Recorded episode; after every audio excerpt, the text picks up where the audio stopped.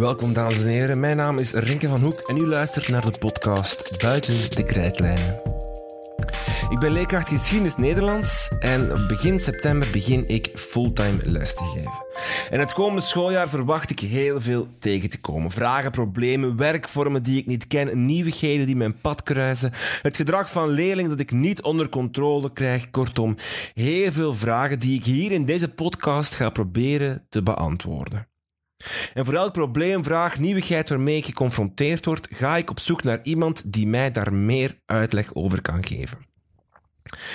En mijn eerste vraag die ik beantwoord wil zien gaat over de eerste dagen van het schooljaar. Want dan komen opeens weer honderdduizenden jongeren samen in tal van klasgroepen. Velen kennen elkaar totaal niet en zitten in een compleet nieuwe omgeving. Wat doe je dan best als leerkracht?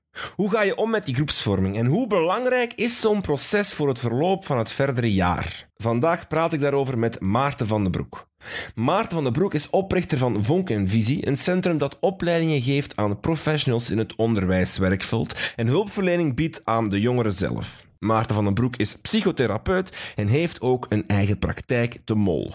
Hij is auteur van het boek Ontmoetingen in Psychotherapie, het interactionele vormgeving in 31 praktijkverhalen. En hij is ook co-auteur van het boek Leerbereidheid van leerlingen aanwakkeren, principes die motiveren, inspireren en vooral werken. Kortom, de ideale man voor de antwoorden op al mijn vragen.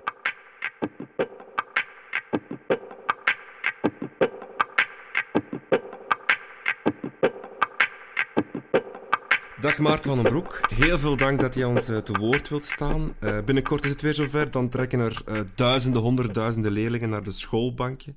In klasgroepen van 10 tot 30 leerlingen. Sommigen kennen elkaar al, maar heel vele hebben elkaar al nooit gezien of ontmoet voor ze in die klasgroep stappen. En wij gaan het vandaag hebben over dat proces, dat, dat groepsvormingsproces en de rol van de leerkracht daarin eigenlijk. Uh, jij hebt hierover een, een artikel geschreven, een, een, brochure eigenlijk, een soort van leidraad wat leerkrachten kunnen doen. Uh, en een link naar, die, artikel, naar dat artikel kan je vinden in de show notes van onze podcast. misschien moeten we beginnen bij, bij de leerling, het kind. Hè. Die, 1 september stappen die allemaal terug die klas binnen. Um, zeker de, leerling, de jongere leerlingen die naar het eerste jaar gaan bijvoorbeeld in middelbaar helemaal nieuwe klas, nieuwe groep. Hoe stresserend, hoe, hoe um, zenuwachtig zijn zij daarvoor? Of hoeveel impact heeft dat bij hen? Ja, dat gaat uiteraard heel erg verschillen van persoon tot persoon en van of ze inderdaad al wat mensen kennen en nog niet. Uh, maar sommigen gaan daar heel angstig uh, naartoe, absoluut.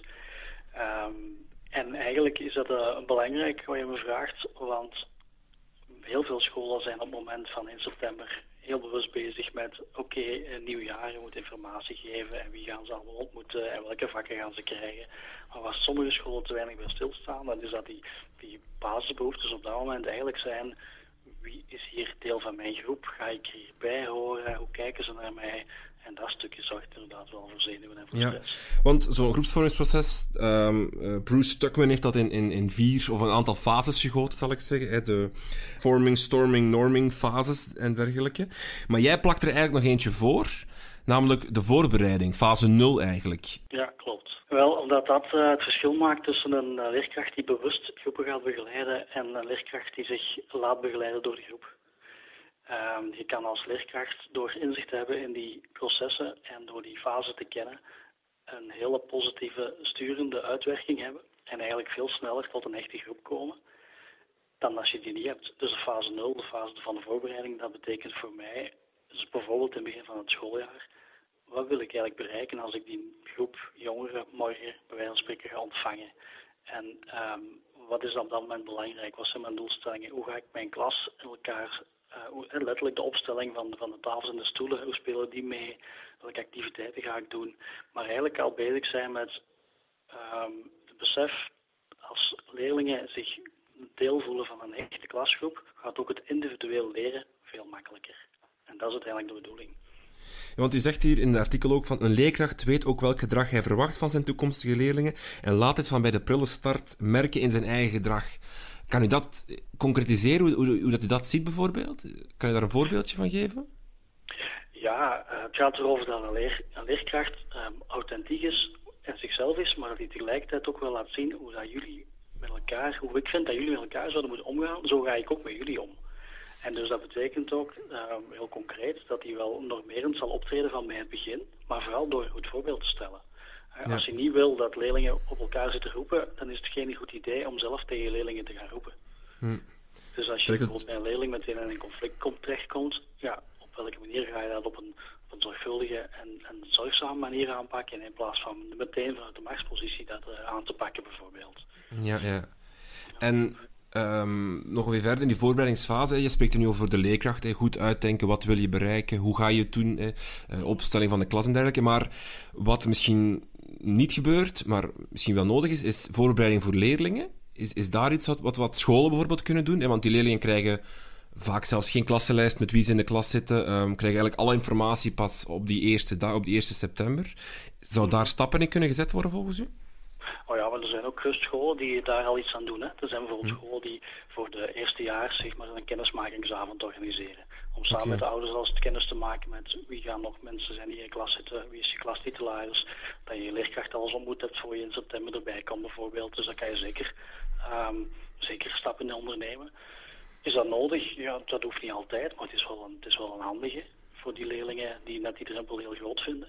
Maar belangrijk vooral is het beseffen dat op 1 september dat een grote behoefte is. Weten wie en wie er in de klas zit en wie je leerkracht zal zijn. Dus dat er eigenlijk meteen ruimte wordt gemaakt ook voor kennismaking.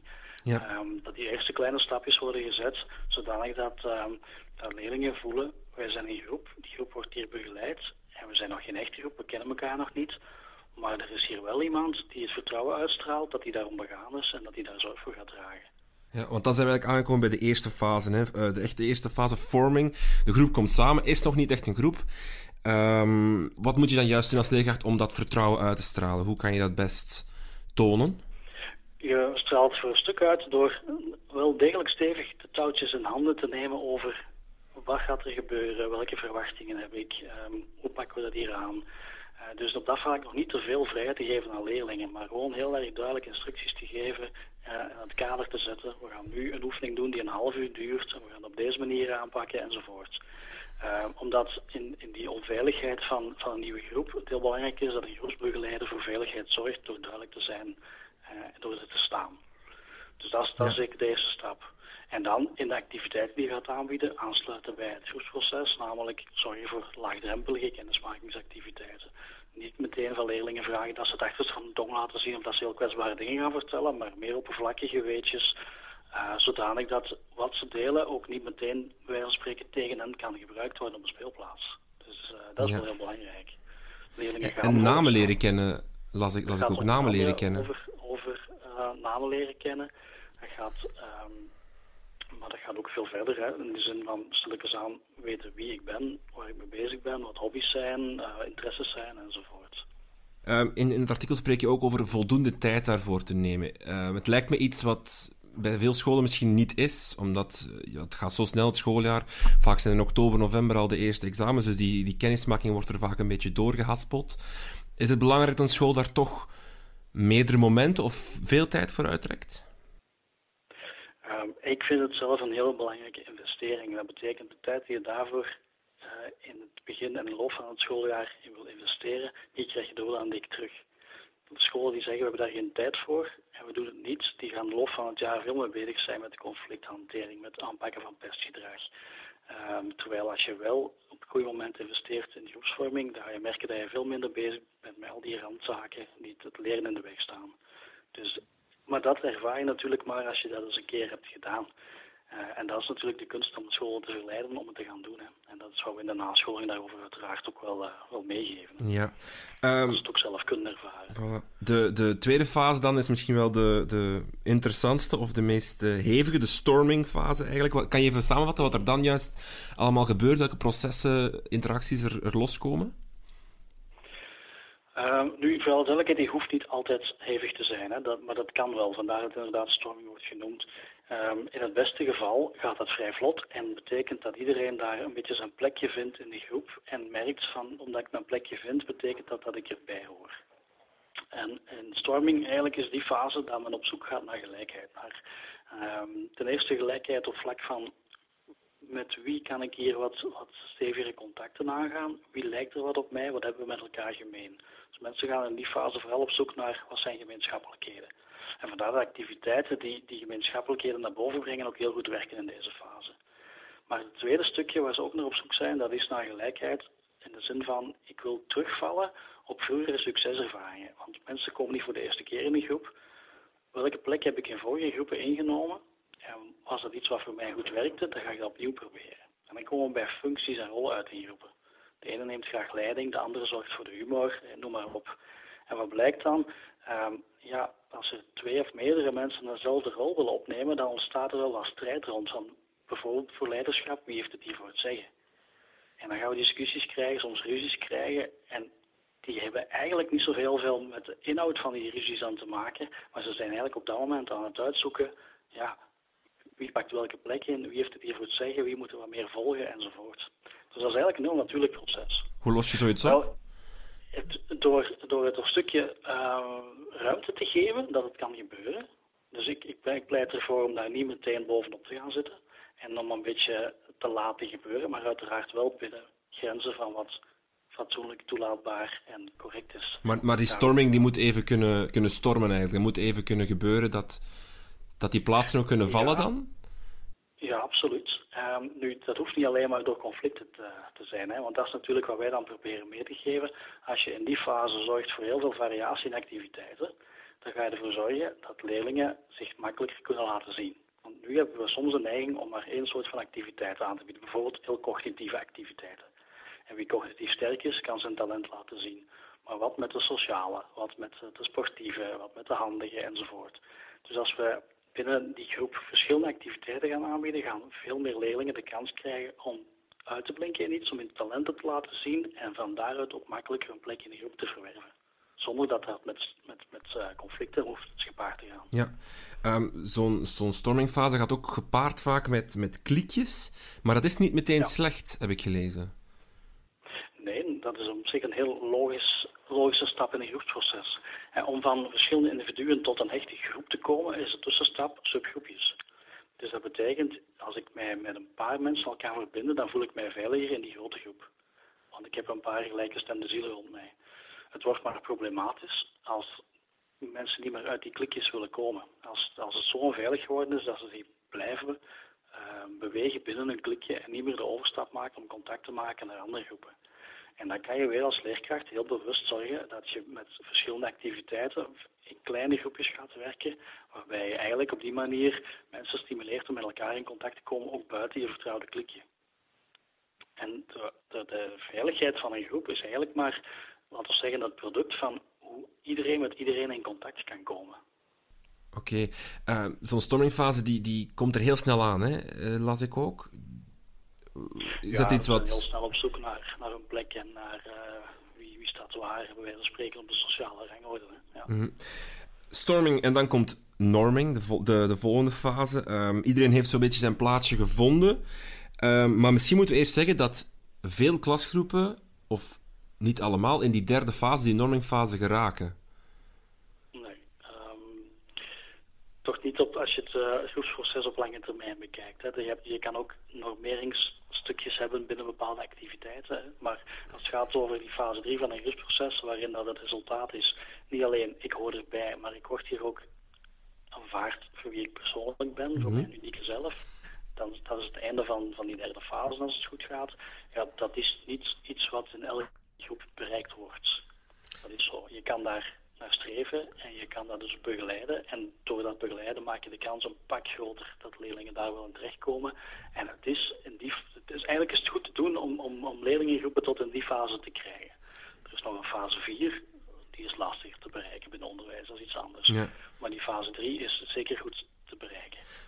Uh, wat de groep ook is, ik wil maar zeggen, is het echt puur iets wat jij als leerkracht een beetje in de hand hebt als je dat goed stuurt, goed bijstuurt, goed laat gebeuren? Lukt dat bijna altijd om in die derde fase... Uh, het is natuurlijk geen wetenschap, ik uh, begrijp het, maar... Nee, het is, het is uh, ja, een systeem is gegeven. Hè. Dat betekent dat elk onderdeel van een systeem, als die in beweging komt, dat invloed heeft op het hele systeem. Dus dat betekent ook dat je niet kan spreken van ik heb daar absolute controle over als mm -hmm. leerkracht.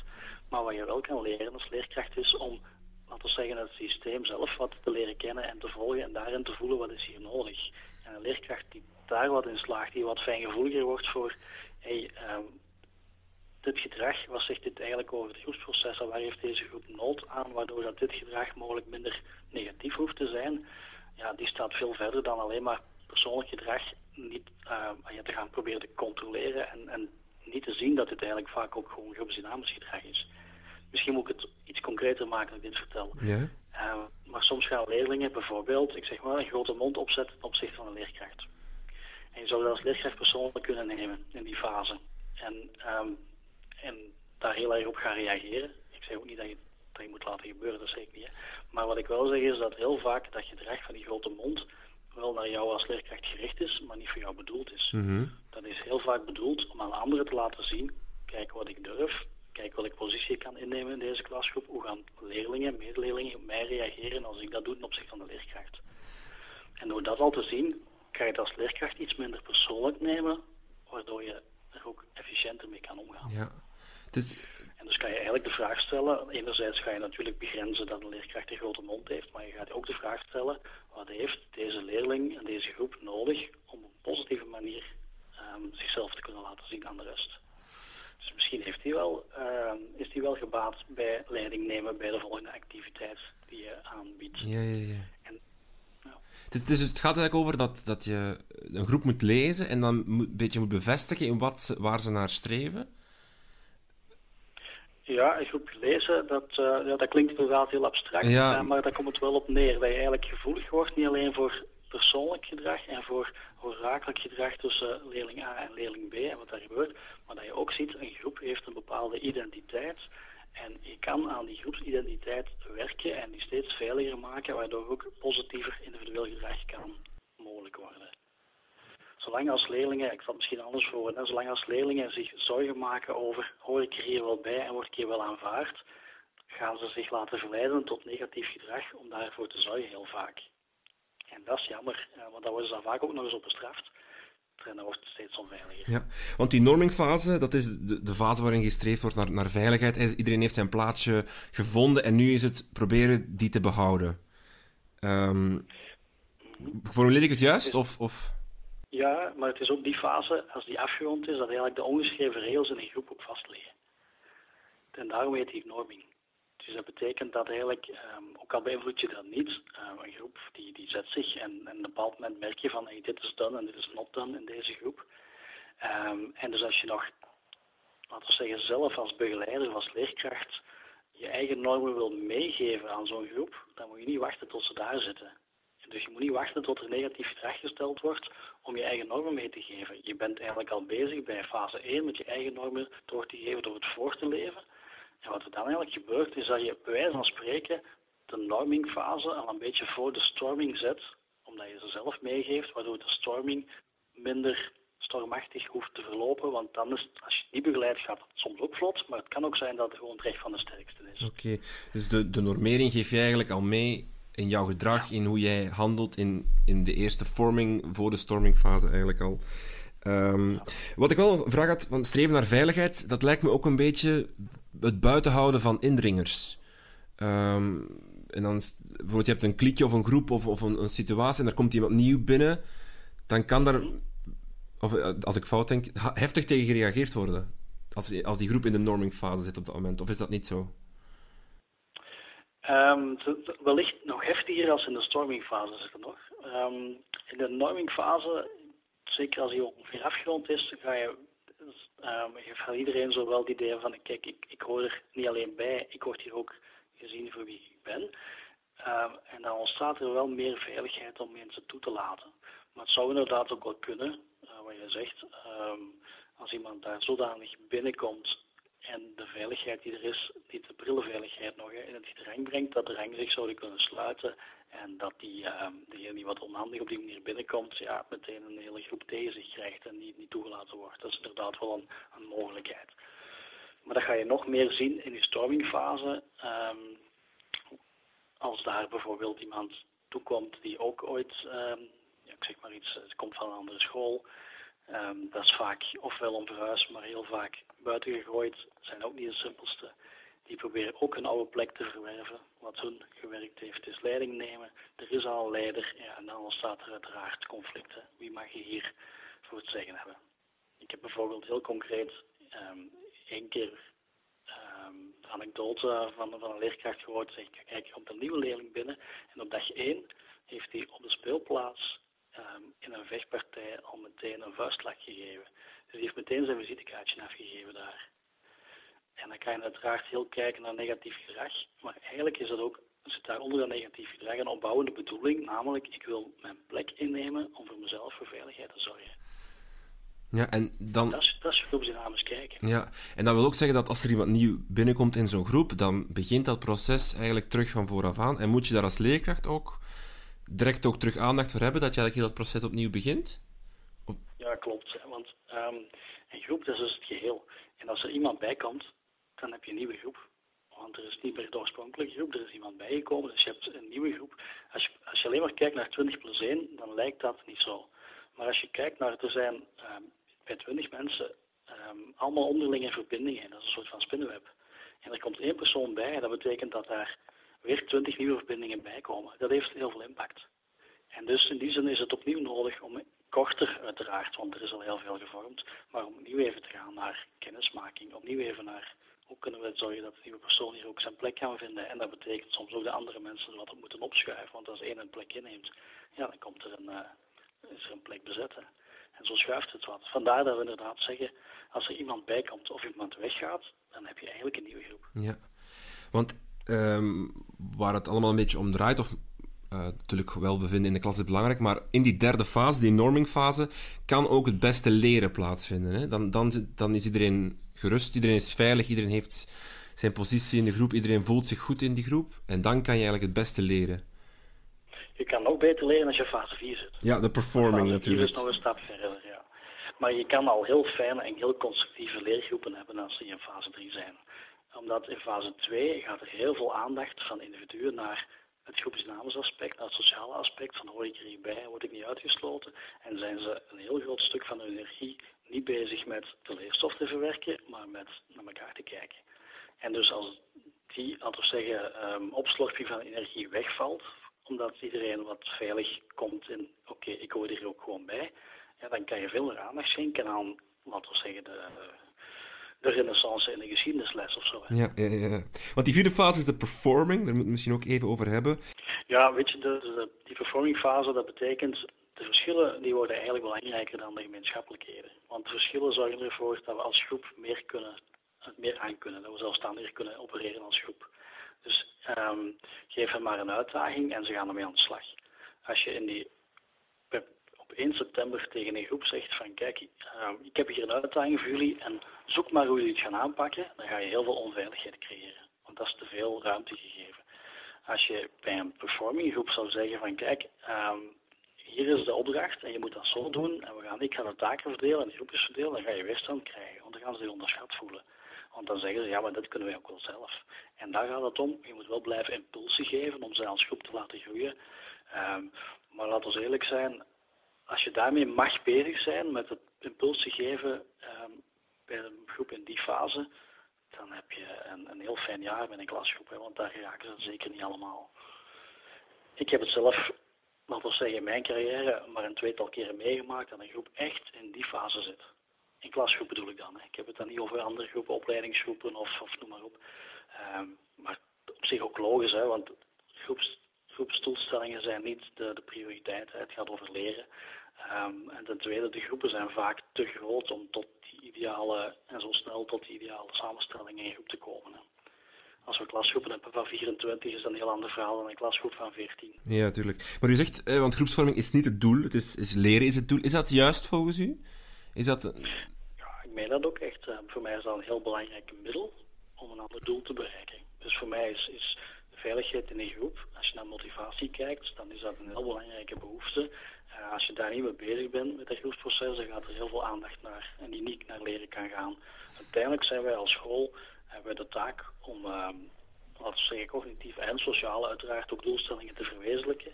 En dan is groepsdynamiek daar een middel in om daar sneller toe te kunnen komen. Mm maar het is niet de ambitie, of hoeft voor mij ook echt niet de ambitie te zijn van elke individuele leerkracht om te zeggen van kijk, ik wil heel graag dat deze groep um, omwille van het zoekproces zelf in fase 4 geraakt. Hmm. Dat hoeft niet per definitie.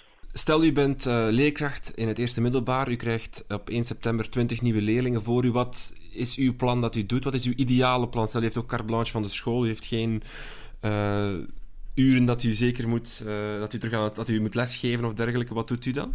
Wat ik dan doe, ja, ik ga zeker um, ga informatie geven, want dat geeft ook duidelijkheid. Wat gaan we vandaag doen? Wat is de bedoeling vandaag? Um, hoe, welke informatie is er nog nodig die we gaan doorgeven over de rest van het schooljaar? Maar ik zou zeker uh, een aantal activiteiten doen die echt gaan over kennismaking en waar leerlingen, um, waar het ijs kan gebroken worden, waar ze elkaar ontmoeten. en door heel speelse dingen vaak de meeste mensen spelen altijd graag. En als je dat speels kan brengen, dan laat je meteen zien van kijk, hier mag en ernstig geleerd worden en het mag ook plezant zijn. En binnen een veilige omgeving wel? Dus dat ze nog niet te veel bloot moeten geven, heb ik verstaan. Ja, ja. Uh... Als je dat heel concreet, uh, dat zal misschien wat te ver gaan in zo'n interview, maar als je gewoon heel concrete methodieken wil, in het artikel heb ik er een aantal uitgeschreven. Um, want je kan met, met, met kwartetten werken, je kan met... Uh, met een aantal kennismakingsspelletjes werken. Wat ook heel vaak goed werkt is voor de vorm van speed dating in de binnencirkel en de buitencirkel uh, als volgende stap. Maar in ieder geval, het zou starten met te zorgen dat ze binnen de 10 minuten allemaal elkaars naam kennen. En ik ook. Ik vind het ook belangrijk dat ik als leerkracht meteen alle namen ken van mijn leerlingen. Was er iemand die, die op, in de vakantie al de namen met de fotootjes studeerde? Uh... Nee. Nee, ik doe het zelf. Als ik mijn leerlingen in mijn, in mijn uh, ik doe dat trouwens nog, nog wekelijks, niet meer met leerlingen, maar met leerkrachten. Als ik nascholingen geef, het eerste wat ik zal doen, nadat ik mezelf kort heb voorgesteld, is de namen vragen van iedereen die daar zit en zorgen dat ik ze van buiten ken. Um, u stond zelf negen jaar voor de klas hè? en nu staat u er een, een, beetje buiten, zal ik maar zeggen. U heeft nog veel nascholingen, je hebt een praktijk waarin u leerlingen uh, opvangt. Hoe zou u zeggen dat het onderwijs veranderd is, ten goede en ten slechte? Natuurlijk een grote vraag. ja, ja, ja, ja. Of u pikt een aantal dingen uit dat u gemerkt heeft of hebt? Goh, kijk, um, het, hetgeen waar ik zelf het meest mee bezig ben, dat is, uh, groepsdynamica is voor mij een onderdeel van een motiverend klimaat creëren. Voor mij gaat het erover dat we um, de inzichten die we hebben vanuit de psychologie over motivatie veel meer zouden kunnen gaan toepassen op leerprocessen binnen de school.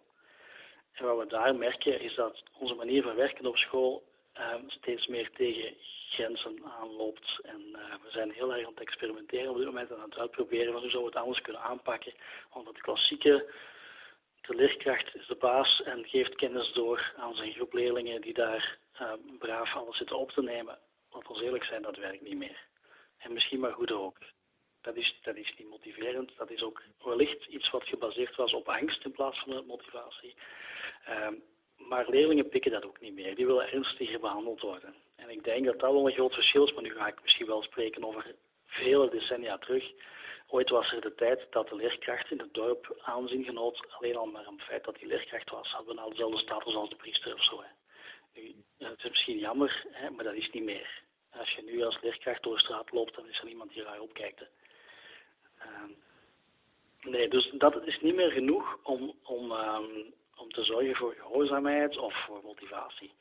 Wat er, wat er nu verwacht wordt, is een respectvol contact, een wisselwerking. En dat we eigenlijk veel meer gaan bezig zijn met wat willen jongeren zelf? Hoe willen ze leren? Wat hebben ze nodig? En hoe dat we veel meer een stuk op maat kunnen gaan werken en dat we kunnen bezig zijn met um, ja, dat ze graag blijven leren vooral. Want dat is, vind ik persoonlijk het pijnlijkste ik heb meegewerkt aan een boek over motivatie en heel veel onderzoek is daarbij ehm, bekeken. Als je kijkt naar de leerbereidheid die leerlingen hebben, dan merken we in de westerse wereld dat die leerbereidheid, dus de zin om te leren, afneemt naarmate ze langer naar school gaan. En daarin denk ik dat heel erg duidelijk wordt dat we vroeg of laat toch eens aan drastische veranderingen gaan moeten denken. Hoe kunnen we ervoor zorgen dat leerlingen graag blijven leren? Want tegelijkertijd weten we ook hoe langer dat leerlingen naar school gaan en hoe langer dat ze zich bekwamen, hoe groter de kans op succes en welbevinden in later leven. Dus het heeft echt een heel groot maatschappelijk belang dat we hen graag naar school laten gaan. Ja, en hoe, u spreekt over drastische veranderingen. Welk, kan u er één concreet elementje uitpikken dat u zou veranderen, moest u het kunnen? Ik zou um, wellicht veel meer gedifferentieerd uh, werken, veel meer systemen opzetten waarin dat ook kan. En waarin dat we veel meer op maat kunnen gaan werken in de zin van wat heb jij nodig om goed te kunnen leren. En voor de ene en voor het ene vak en voor de ene leeftijd is dat misschien directe instructie. Ik ga jullie vertellen hoe het moet en doe mij na. En voor de andere kan dat bijvoorbeeld op, een ontdekkende manier gebeuren. Hier is een, uh, een vraag en ik wil dat jij zelf op zoek gaat en informatie haalt om op die vraag een antwoord te vinden. En nu zijn wij heel erg aan het experimenteren en zijn we aan het kijken naar wat is nu de goede methode. Ik denk dat we gaan moeten leren dat er niet de goede methode bestaat, maar dat er methode moet afgestemd worden op, de leer, op degene die aan het leren is. En wat dat vraagt wellicht uh, een veel flexibelere structuur, zelfs infrastructuur van scholen. En daar zie ik nu wel heel mooie pogingen toe. Alleen, um, ik denk, we zijn heel lang bezig geweest, maar kunnen we binnen dit systeem het wat beter maken? Ik vermoed dat we vroeg of laat gaan moeten zeggen, we gaan het systeem op zich moeten veranderen. Niet meer houdbaar. Oké, zeer interessante plannen. Uh, Maarten van den Broek, heel veel dank voor de uitleg. Ik hoop dat alle leerkrachten die luisteren klaar zijn voor het nieuwe schooljaar en om die groep uh, perfect door al die mooie fases heen te leiden. Dankjewel. Dat is heel graag gedaan.